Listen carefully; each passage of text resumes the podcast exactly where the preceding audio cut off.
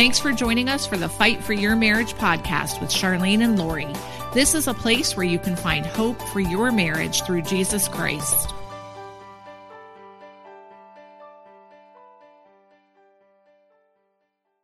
Happy Valentine's Day. I'm so glad that you're here listening to this today.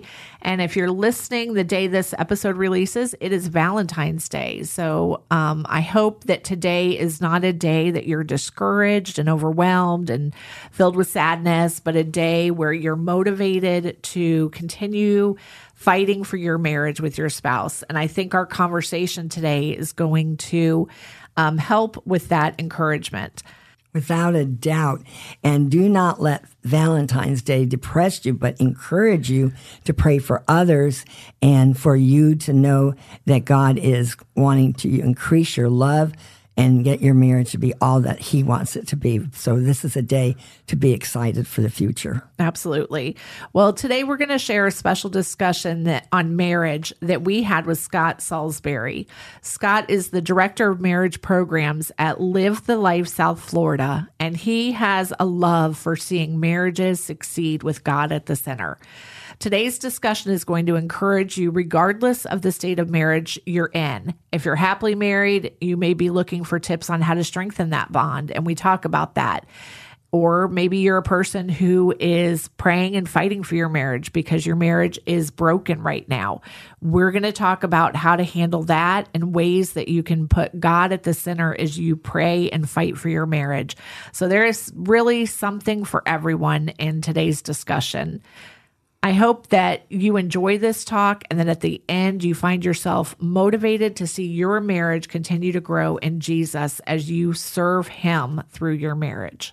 We are excited that this is going to encourage you for the future and not get you discouraged because of any time or any circumstance, but that you just listen and believe what the Lord is going to do and what you can do for others and for your family while you're waiting for His miracle. And one of those things that you can do is to be a person of prayer. And we talk about that a lot in today's episode.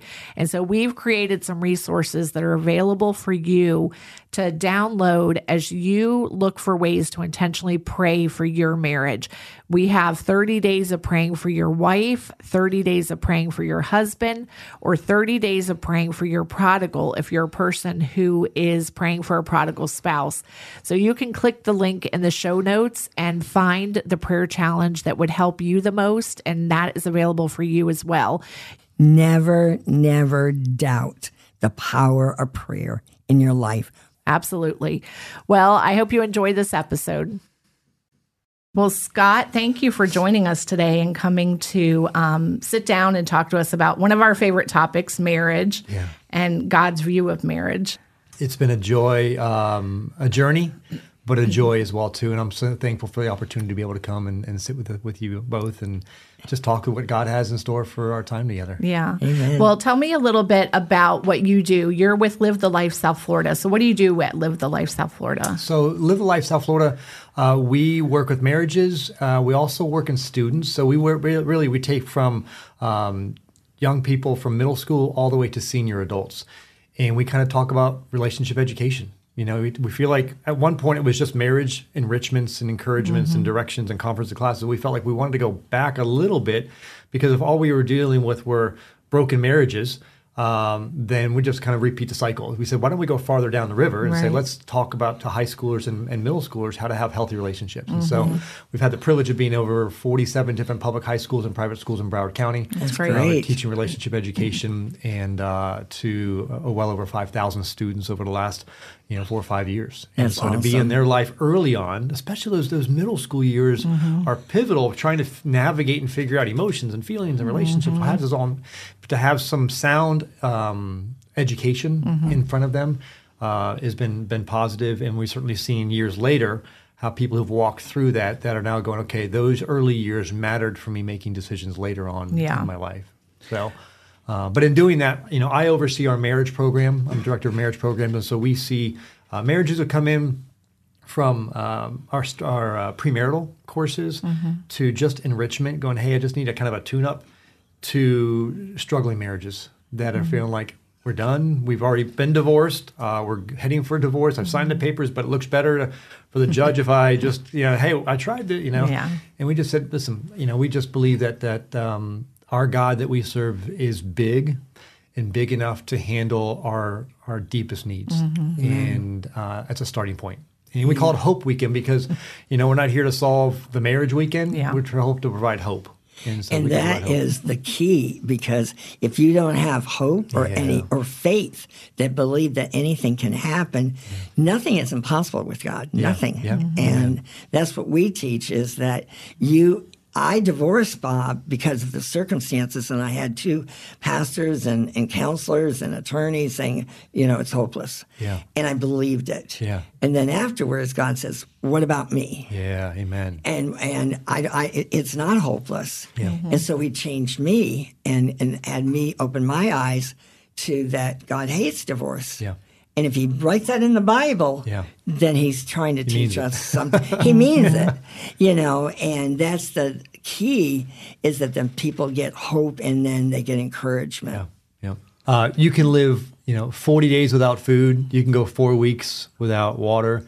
You can go about 4 minutes without air, but you can't live a second without hope. Mm-hmm. Oh, you're right. So the question is really, what is our hope in? Paul talks about, hope in the things that are eternal, not the things that are here on earth, because things on earth are temporary. They're subject to change. Right. But the things that are in heaven, focus our eyes on things that are above because we know that's eternal. Right. Mm-hmm. So but, we got to focus on the things that are eternal. Amen. Oh, my gosh. Yes. That's awesome. Many people are feeling hopeless because of their marriages and the situation they're in. And, we were just talking a few minutes ago about the devil hates marriage. Yeah. He wants it destroyed, and he doesn't stop at any line to cross to destroy a marriage for a couple. And so why do you think the enemy is so against marriages?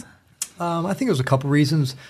God instituted marriage before he instituted the church. Mm-hmm. Yes, he did. So back in Genesis, he installed the idea of marriage. Yeah. And so from the very beginning, I think the enemy was trying to dissolve something that God had united. Mm-hmm. And so, but this idea of oneness, coming together, produces power and authority and opportunity for God to move. Mm-hmm. It's interesting, if you read it in Genesis, the devil didn't come to Adam and Eve, he came to Eve. Mm-hmm. He came to one first, right? And because, when he can get you alone, and then he gets us into this in our head, that's just kind of begins to circulate and all, he has the potential of beginning to get us to believe things that aren't inaccurate. Right. Because of feelings and emotions and truths, all that stuff, right? But when you've got somebody else that's there to say, wait, let me speak into that. Mm-hmm. Let me tell you what the truth is. Let me help answer that question. Now you don't necessarily leave it here. Now you've got to rationalize it out. And I think when we get to the place of feeling alone, which I think is the whole goal of the enemy, is let me get you to be lonely. Mm-hmm. Like I said earlier, you can live in a home with 5 running kids and a husband or a wife or whatever and still feel alone. You can work in an environment where you've got 35 coworkers, but yet still feel alone, because the enemy really wants, if he can get you on island solo by yourself, he can really begin to play into the emotions and feelings in your mind. And so I think in marriage, he's constantly fighting against, constantly trying to bring division and separation, because he knows the power of unity when two people come together to work through something. Marriage is not easy. We know that. We put the work, effort, time, energy in. It is, I always thought, it's the hardest relationship, yet most rewarding relationship we'll ever be involved in here on earth. Yeah. And so we know it's going to be hard. Nobody signs up, going to premarital going, this is going to be the hardest relationship. Yeah. I'm so excited about this. 1 Corinthians 7 says that. Right, exactly. Right? This will be difficult. This will be difficult, right? Paul is very clear. Yeah. I'm actually, don't do this if you don't really want to. Yeah. Paul says, I'd rather you not do it. So, but we understand it's a hard process. Mm-hmm. We just have to understand that in the hard days of life, and it's not a matter of if, but when the hard days come, what's our posture? Do we give up? I'm done, throwing the towel, or do we say, I need to stand and fight? You know, Paul is very clear multiple times in Scripture on our response when those times come, those troubles come. You know, Paul even said this way. He says, the things I don't want to do in Romans, mm-hmm. the things I don't want to do, I find myself doing. Right. The things I want to do, I can't seem to do. And he says, I daily have to do what? I got to beat my body mm-hmm. into subjection that I may honor him, right? That is in marriage, in raising kids, in living life. It's just, it's a daily fight. We call it the grind, but it's a daily fight. You know, just fighting that flesh. And so, but the enemy hates it so much because I believe it brings honor to God. Mm-hmm. You know, our marriage oneness is a holy act, a holy moment that we're sacrificing back and forth to each other. Mm-hmm. The enemy is all about selfishness, you know, but kingdom mindset is all about sacrifice. I want to give. I want to be the least of these. I want to serve at your feet, not be the head of the table, but be at the foot of the table. Mm-hmm. It's the opposite, right? Right. And so, but when the enemy sees that working well, he turns up the heat mm-hmm. and finds, you know, what are those weak spots that I can begin to work in on. But he hates seeing a couple who are praying together. He hates seeing a couple who are managing life together, raising kids together in a good godly home. He hates to see it because it goes against his nature, which is isolation and solo, and you can't make it, and defeatedness and all that. Right. I think that we've never seen a couple that has ended up separated or divorced, having struggles in their marriage, that ended there quickly and suddenly. Mm. It was a multitude of micro decisions that led them there, you know, just a slow separation of that unity that you're talking about. Right. And how can a couple combat that? Like, you know, there's suggestions from people that you need to be one. And how does that look in a functioning marriage when a couple is coming together? And when you have started to see that separation emotionally in your relationship, how can you take steps to get back to that oneness together? Yeah. I think part of it is you got to retrain your brain. Mm-hmm. You know, we've lived so long in our brain thinking he's always going to do this or she's never going to do that, right? And we got to retrain the brain to think differently. But I look at it this way. I think it's taking little steps, right? Not giant leaps, right? I mean, if you've ever been on a treadmill in the gym and you turn it on and you stop walking, what happens? It stops. Yeah, it's a bad scenario, right? It's bad. It's ugly, right? Because life is always moving, right? And so we have to continue to move as well too, which means we just got to put a step. We don't have to hit home runs. We just had to hit singles, right? So what's one step I can do in this marriage that is fractured that I can move towards him instead of turns away? My wife shares a story about we were kind of just struggling some things or whatever for a couple of weeks and just kind of talking through it, but just not on the same page. And she says this, or she said, I remember laying in bed with my husband one night, and I turned my posture away from him, you know, because I was just frustrated. And she said, the Holy Spirit spoke to me and said, turn to your husband, not away from him. Yeah. Mm. Now, at that moment, it was her choice out of the act of obedience. But no, I'm just not going to do it. I'm going to be. Now, she never told me until I think we were teaching at a conference. She shared the story. I have no idea. That was like a year and a half ago, right? But that was something. But that was intimate between her and the Lord. Yeah. Right. That moment of obedience. Right. God honored that. Right. Of course, you know, obviously there's restoration in that process. But I think it's those little steps as the Holy Spirit who walks with us says, "Hey, do that little thing." Mm-hmm. Deposit that little piece because so much of life is all about withdrawals. Mm-hmm. We just have withdrawal. We've got to deposit into our marriage. Mm-hmm. And what is one act? You know, ask your husband, hey, how can I love you today? Mm-hmm. How can I love your wife? What can I do that would show love to you this week? Mm-hmm. Right. You know, if that's not your heart, like, I don't want to. That's a hard issue. Right. But if you're really trying to, don't try to guess what it is. Don't try to figure it out. Just ask them, hey, how can I love you this week? How can I show love to you? You know, and she might have a list of 4. I can tell you in alphabetical order if you'll do it, you know. Or he might say, if you will just greet me when I walk in the door. Right. You know, for men, a lot of it's just respect. Just respect. Yes, you know? Exactly. Just agree with me when I say, hey, we're going to do this. Okay, good. Yeah. Versus going, I don't want to do that, right? It could be little things. So asking, we encourage couples, just ask them and let them speak into it versus trying to guess, you know, what could that act be, or what could that verbiage be, or what could that text say? Hey, how could I love you? And I think those little acts of kindness towards each other, they're empathetic. You know, I remind couples this, before you got married, they had 20 plus years probably without you. You have no idea outside of what they've let you in on what's happened in those 20 years of life. Yeah. Right. The painful side of things, the growing up in a dysfunctional home, and dysfunction, but just growing up in a broken home, all those things.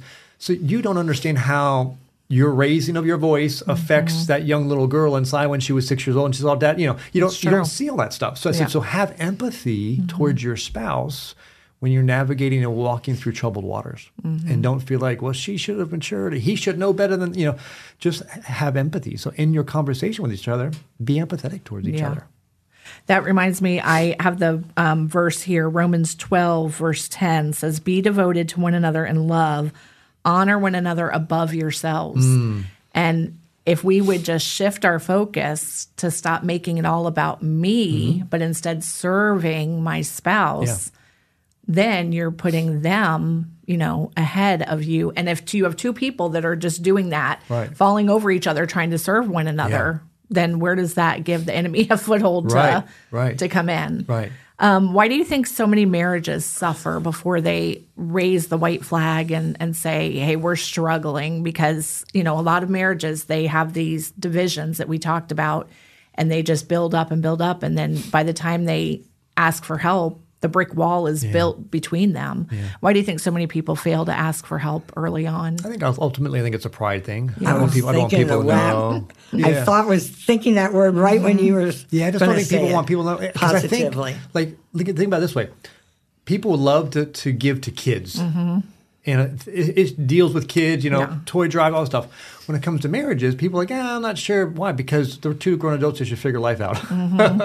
Right? And so as adults, we feel like we should be able to figure this out. We're two grown adults. Yeah. We don't need someone else telling us how to figure this thing out, right? And the reality is, the Bible says this, there is wisdom in the multitudes, wisdom of counsel in the multitudes of many.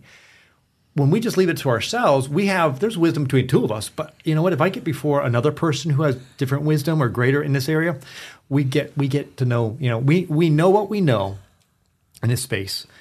We know what we don't know, and we know what we don't know that we didn't realize we needed to know, right? But we're just so inept to believe that we should be able to figure life out with what we have. But the reality is, we should always be learners.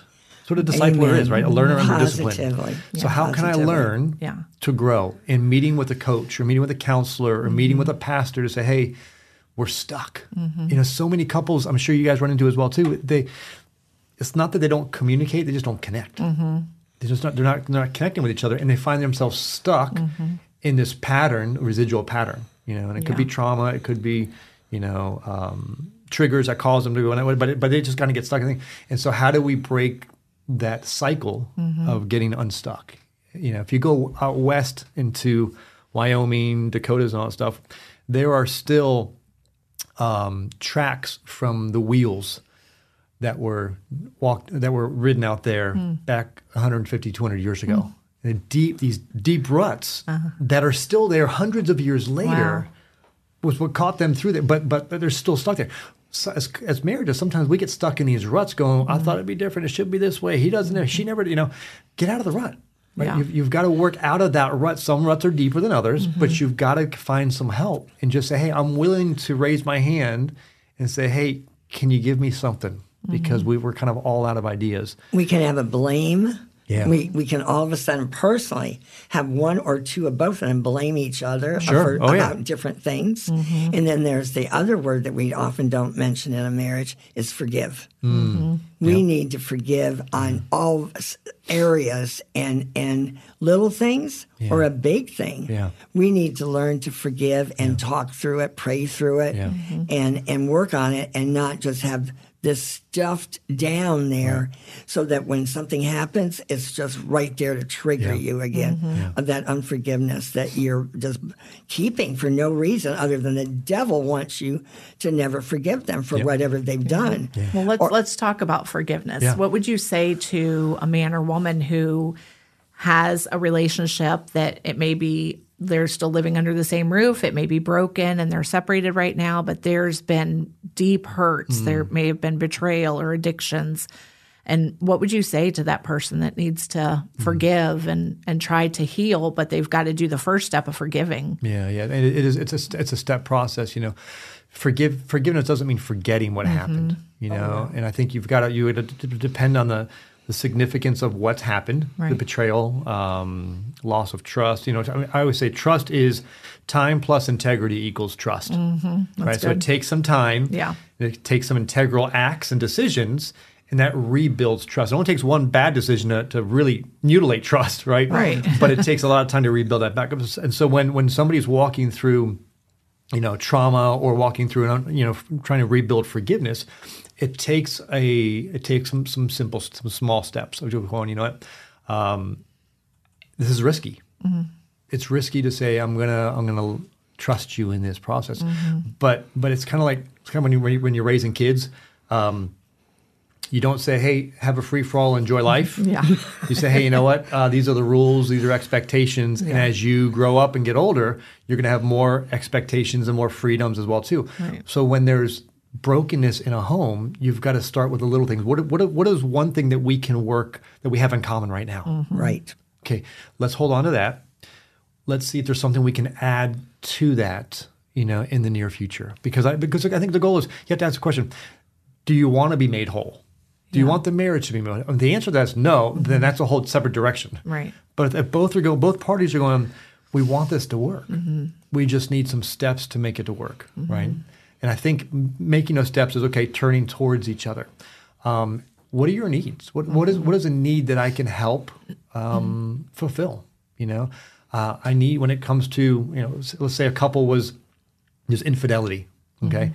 And she says, I can't trust it. When you come home, you're really coming home. Yeah, things like that. And listen, if that's the case, hey, one of my asks is, can you text me? Mm-hmm. You know, hey, when you're leaving, so I know you're going to be home in 20 minutes from now. Yeah. Like that helps rebuild some trust. And he may go, I can't believe I got to do it. But again, you go back to, do we want to make it work? Mm-hmm. If we want to make it work, then we need to make sacrifices for the marriage. Mm-hmm. You know, we always talk about this idea of us, how us is more important than you or me. Mm-hmm. Right. And when we talk about us, we talk about the marriage. Like the marriage matters most, right? Yeah. What you think and what he thinks matters, but it may not matter as much as what matters to the marriage. Right. And so we can sacrifice for the marriage before maybe you can sacrifice for your spouse. Mm-hmm. Because if the goal is, I want the marriage to work, then I'm willing to sacrifice for the marriage. I'm not sure if I can sacrifice for her because of what she said yet, but I'll sacrifice for the marriage because I realize the marriage needs this. Mm-hmm.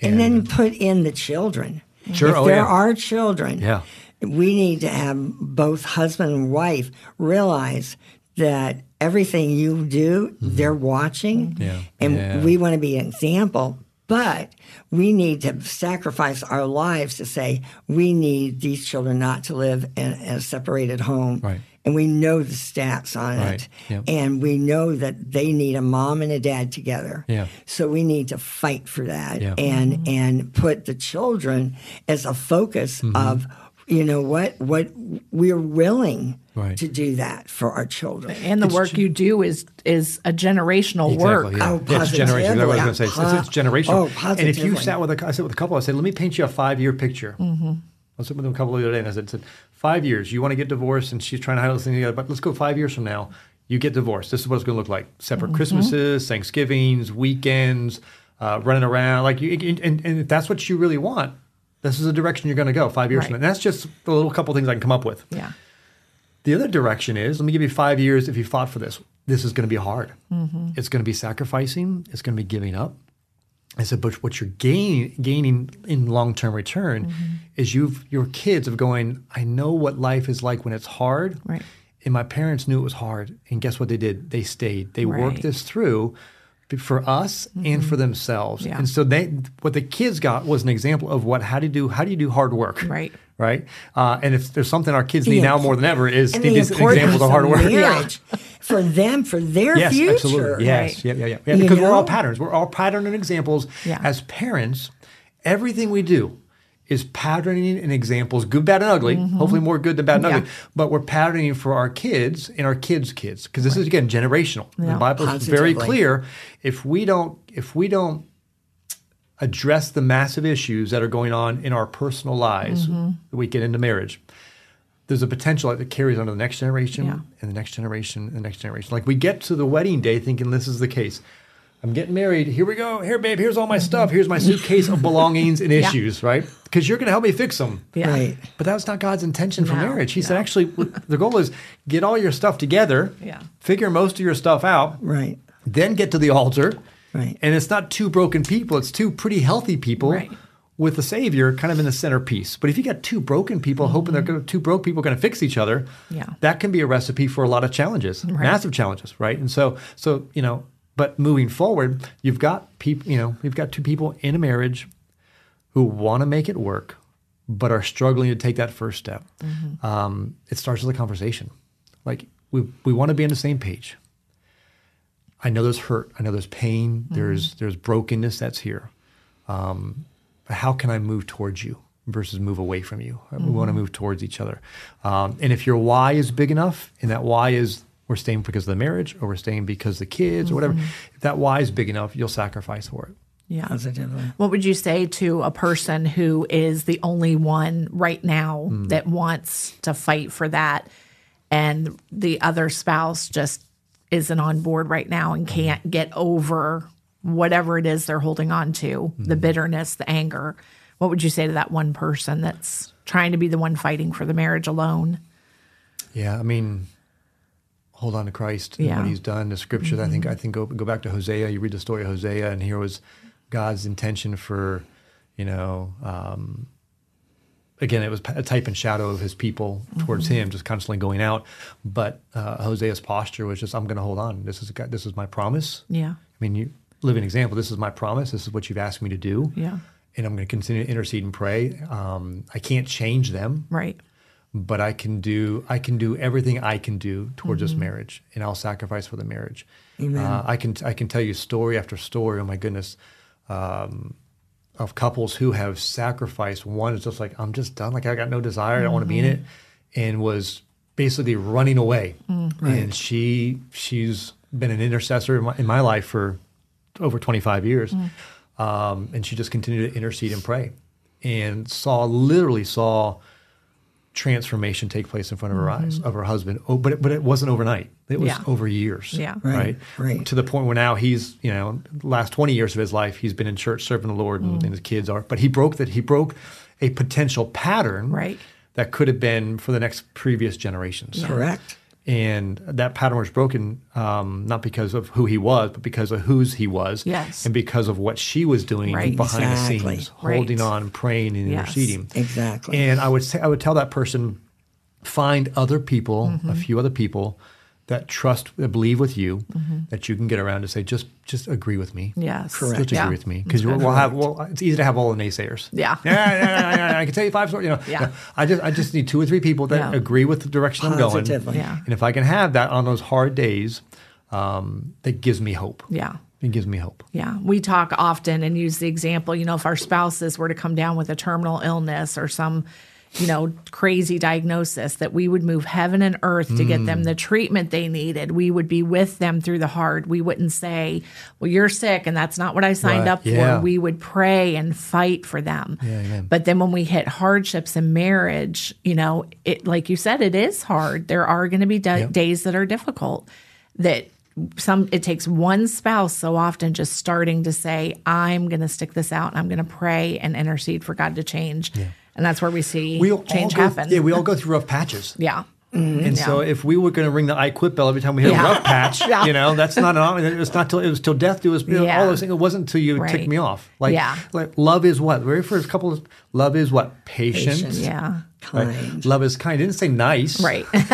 She said love is kind. Kind is much different than niceness. Yeah. Right. So, you know, so here's again a variation. How, are we loving our spouse well? Are we patient with them? Yeah. You know, yes, a sickness, or they've hidden premenopause, or they're going through a scenario at home with her parents, whatever. Right. You know, like, how do you endure? Work is hard. Yeah. You can come home and have that a bad day at work, and often take it out on your children or your wife or husband, because we expect them to understand us. Yes, exactly. I understand I'm having a bad day. Yeah, you know. But we again, when we go back to preferring others above ourselves, you know, we get home thinking, our spouse gets us, my kids understand. We would never talk that way to our boss. Right. We would never. Have a job. Right. Right? So we get our spouse. So we need to be gracious when we go, you know what, I can't treat him or her. I can't, you know, I've got to be careful in honoring them, you know, respecting, you know, their role in marriage and as a husband or as a wife. What do you think about the emotional connection in a relationship? And kind of, I don't know if I've ever seen a marriage where emotionally people are exactly on the same page at the same time, you know, but how do we connect emotionally to our spouses in a better way? Yeah, so it's good. I think we're at different levels emotionally. Yeah. And I think if we feel like one is better than the other, I think we're going to be competing. That's good. I think we got to look at what are our strengths. You know, where one is has, we call it EQ, emotional intelligence. Oh yeah. You know, able to survey a room and say, hey, I'm not the most important person in the room, right? Yeah. Or I don't have to have the loudest voice. Like those are good emotional approaches to things. But if we are if we're married to our spouse, then we didn't marry are identical. Right? Right. We married somebody different than us. Yeah. Right. So otherwise, if we married a perfect person, who we were, either we're going to be bored out of our mind or drive ourselves crazy. So we find somebody's opposite in us in many ways. Right. And it includes emotions as well too. So as opposed to looking at it as this is a competing thing, we got to see it as it's more of a completing thing. So I realize, hey, my wife is better at this when it comes to emotions than I am. So I need to say, hey, how do you handle that? How do you deal with it that way? Because I need to be better like that. Like it's having an honest conversation about that. Or, hey, you know, when it comes to anger, like, I have explosive anger. You don't have explosive, like, how does that bother you? You know, because I don't let the little things build up. You know, I start the conversation early on. So as opposed to having animosity towards the fact that they don't respond the way you do, look at it as a positive thing. Like, you know what, I need to grow in that. Yeah. You know, and so help me, as your spouse, can help me grow in that emotion. So I'm not, because most of us know our blind spots. Yeah. We just don't want to talk about them, right? And then other people see them as well too. And sometimes they'll say something, right? Yeah. Usually our spouse or our kids. But it's another thing to say, hey, you know what? I need help in that area. You know, as our kids got older, you know, we've always told our kids, hey, stop doing that. Hey, you can't do that. Hey, you know, as our kids got older, I started sitting with them going, hey, what are some things that dad struggles with? How am I doing? Wow. Right? Because I always tell you for the last 18 years, hey, don't quit, stop. But guess what? As you become of age, I want you to speak into my life. And so when my daughter or my son said, hey, dad, you've been a little impatient lately, I go, I don't go, whatever. I go, hey, thank you. I need to be aware of that because this is a family. This isn't this isn't a dictatorship where two of us are running the house. Right. It might be for a little bit, for a short season. Yeah. But as you get older, you know, these kids become adults, you know, and when they can speak into your life as well too, they may not always agree with everything, but they have a window in as well too. You're going, this is how a unit begins to function. Right. Right. And so that now you've got respect towards each other and honoring as a husband and wife, honoring as a mom and dad, honoring you as a kid, you know, and you begin to work with inside those realms. And how much healthier to be able to sit and have a calm conversation to say, here's some places, you know, where I see, where you ask for that feedback. Absolutely, yeah. Instead of it being something that you're festering and it's boiling over, like you said, where it just explodes, you know, when there's another pair of socks on the floor and we go back to 2 years worth of anger that you've held in. Open the closet up, let me win this thing at you, you said this, you know, before we know we're holding on to this. Yeah. Right. It's so much healthier to be able to do that. That's great advice. How can a person serve their spouse if they're not living under the same roof right now? Would you have any ideas about that? I mean, we kind of talked about encouraging and loving them and maybe even giving them the freedom, if you're separated, to start rebuilding some of this, to say, hey, you did this when you were separated. Yeah. Yeah. Despite unfaithfulness, despite some physical abuse, some verbal abuse, she called my dad and said, when she heard, you know, once God revealed to you what had happened and where she had failed, she said, I'm sorry for my part. And I think we all have to take ownership at some point, don't you think? Yeah. I don't think I've run into a scenario where it's always one person's fault. You're right. Right. It's 100% your fault. Right. Rarely, super rarely is that the case. I don't think I've heard it either. Right. I mean, if it deals with, rarely is it the case. Right. So the idea isn't yours. You have 80%, I have 20%. Yeah. If that's the case, then how do I navigate my 20% in this issue? I need to own it. I need to figure out, hey, I need to, address because of what I did or didn't do for you or to you, which caused some of this stuff or whatever. But the idea of serving is, and I love this thought here, talking about it, because it's hard to serve when you're hurt. Mm. Yes, I don't want to give to somebody who's hurt me. Mm-hmm. You've caused so much pain. How can I now go back in? But it goes back to the word. Right. How do I prefer you even above my emotions and feelings when they're so raw? Right now. And honestly, I think part of that is it's the little things that you're talking about, but it's also so same Lord. Help me to know what I need to say. Help me to know what I need to do. Empower me. Empower me to do it. Yeah. Empower. It's really the Holy Spirit where I would say, okay, Lord, I can't do this in the flesh, but you can empower me I can treat him like you want me to treat him and not how I feel. Yeah. And that can change a person's life and not always being angry and keeping a tally of what they've been doing. Right. If we erase that, as the Lord erases and forgives us when we do things, then it can change our marriage and our home so much of the atmosphere, and not hold grudges, and don't speak them. Speak it to the Lord, right? And ask the Lord to change it and do things. Yeah. But we need to really speak to the Lord more than we speak to our spouses about all these issues. Yeah, absolutely. He said, and bring it to me. Bring it to me. Yeah. And I think so many times in the flesh we want to spew it and be able to just say it and feel good about it.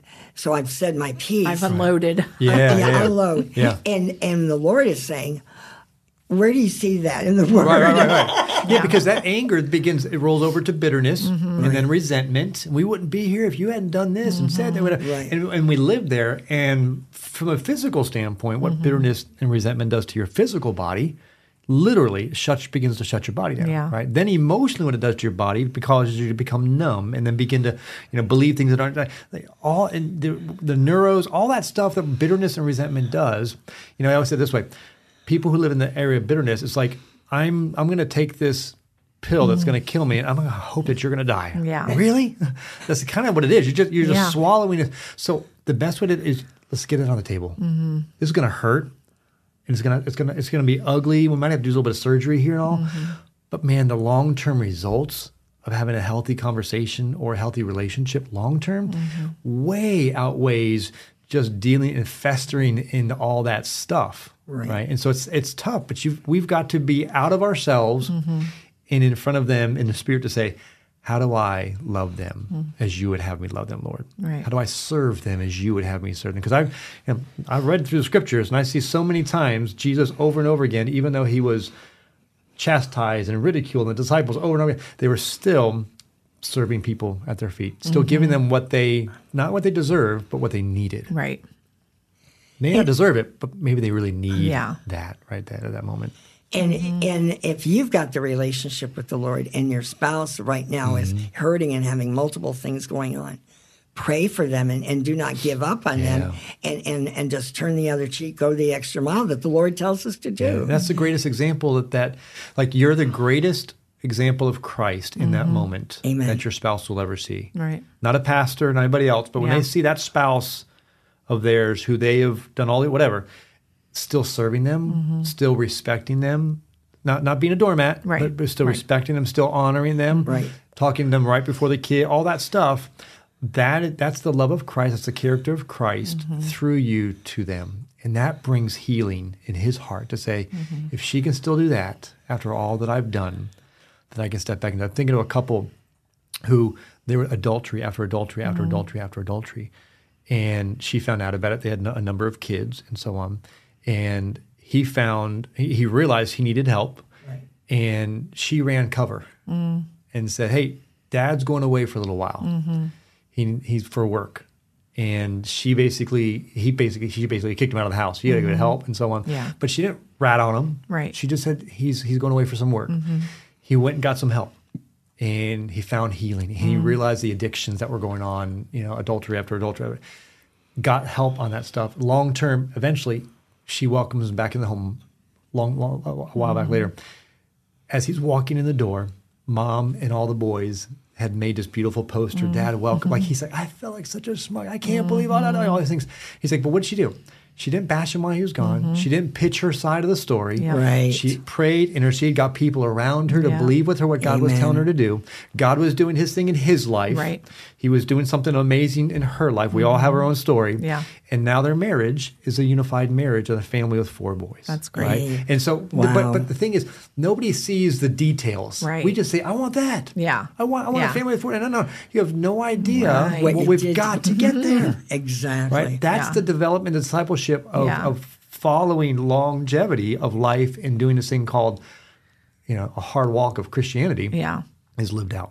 It takes a lot of those days being in the trenches, praying through, fasting through, believing through, crying through, all those things, not gossiping, chatting, trying to pitch your angle, but believing because of what your why is. In your marriage, we're gonna hold this thing together. And she helped remove that shame that probably was a burden to him, because she said, "God's gonna take care of you, and God's gonna take care of us," and that's a huge thing, because we know a lot of people deal with the shame of what they've done, and that's a hindrance for some people even, that they stop trying to work on their marriage because they don't understand, how can you love me after what I've done to you? Mm-hmm. How can you show me this unconditional love? It's only because of Christ. Right, yeah.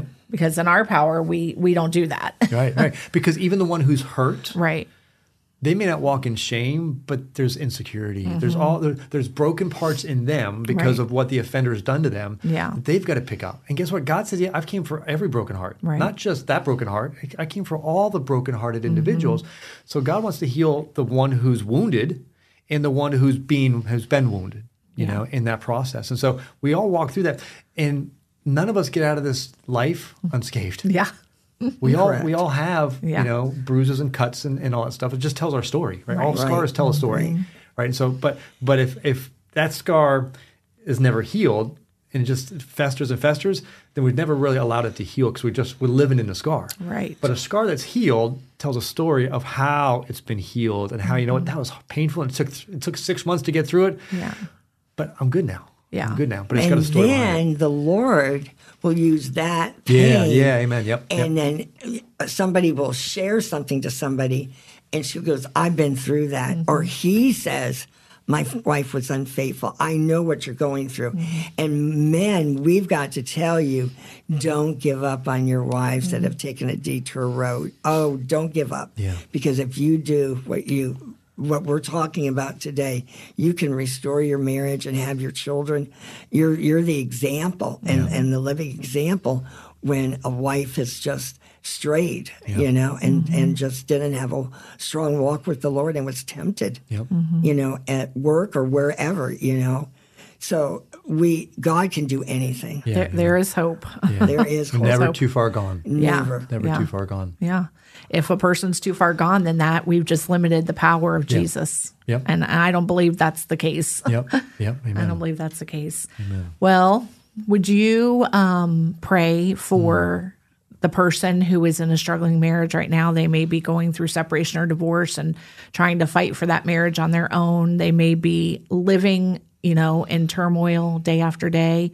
But would you pray for that person, and then also for their prodigal that's trying to run from God and run from a marriage, and pray for those marriages? Yeah, I'd love to. Wow, Lord, thank you. Father, you said that there would be trouble on earth, no matter what we face, Lord, because we live in a sinful world, and there'd be temptations and trials. And there'd be these moments, Lord, that are tough, Lord. Sometimes life and marriage can get a little ugly.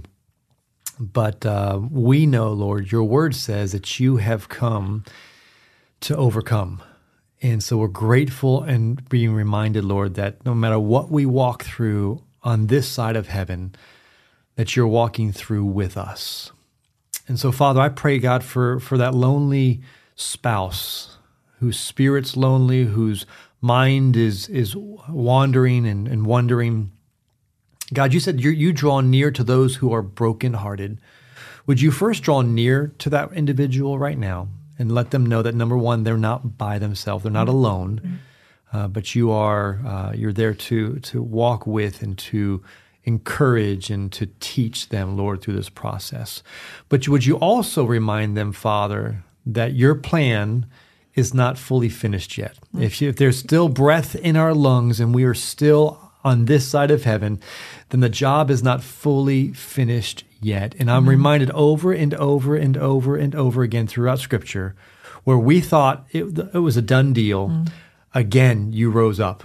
Amen. Lord, we see it, whether it's a dead person being raised up days after they're dead, whether it's a crippled person who's lived 40 plus years of the same disease over and over and over again. It was just the right time that you came into the moment and you brought in restoration, you brought in healing, you brought in a broken life and a broken body and a broken relationship and a broken emotion, Father, and you begin to bring healing to it. God, would you do that for those who are here standing in the gap for their spouse, praying, fasting, and believing. God, would you encourage them? Would you equip them, Father, with Scripture? Would you equip them, Father, with relationships, Father? This ministry and the ministries in this area, Lord, and worldwide, God, that would inspire them and remind them that you are for them and not against them. Amen. This trial and tribulation they might be facing, Father, it may define them, it may equip them, Lord, but it will not take them out. Amen. We thank you for it, Lord. And God, I pray, Father, for just a couple, Lord, who's just found themselves in a divided place, Lord, a home that's just has its challenging spots, Father. I pray, God, that number one, Father, that they would take ownership of their responsibility. That, Father, every home has a chair. Mm-hmm. And God, that chair is, according to your word, is to be sat in by the husband, by the father, Lord, of that home. And sometimes that father can't or doesn't, and then the wife kind of sits in that chair and takes it out of the throne. But ultimately, Lord, we know that that chair has been put there by you, that you are to be the centerpiece of authority in a home, Father. And I pray, God, for that wayward couple, Lord, who may be struggling, Father. I pray, God, that they would find you at the centerpiece of their marriage. They may not know exactly where to start or what to say, but if they would at least get to a place of going, Father, this is your home, this is your marriage, these are your kids. My life is on loan by you. Would you use me? Would you do with my life what you will? And God, would you humble my heart to listen and be obedient to what you've called me to do in the little, still, small voice? Say what you want me to say, respond the way you want me to respond, act the way I should act. God, that I can honor you with my life, my marriage, my family, my kids, my job, my career. God, I want to honor you with it, Lord. So help me do that. Thank you, Father. You said that you are an ever help and present in times of need. And so, Lord, would you be that ever help and present in this time of need in those marriages? Thank you for this ministry, Lord. Thank you for its reaching into the lives of so many households and so many families, Lord, here locally and abroad. Continue to bless it and use it for your glory, for lives to be changed and hearts to be turned to you and marriages to be restored and families to walk with you all the days of their life from this generation to the next generation and so on. Amen. In Jesus' name we pray. Amen. Well, thanks for joining us, Scott. You. It was great. If we can help you in any way, we invite you to visit the website of Rejoice Marriage Ministries at www.rejoiceministries.org. Thanks for joining us today as we proclaim that God heals hurting marriages.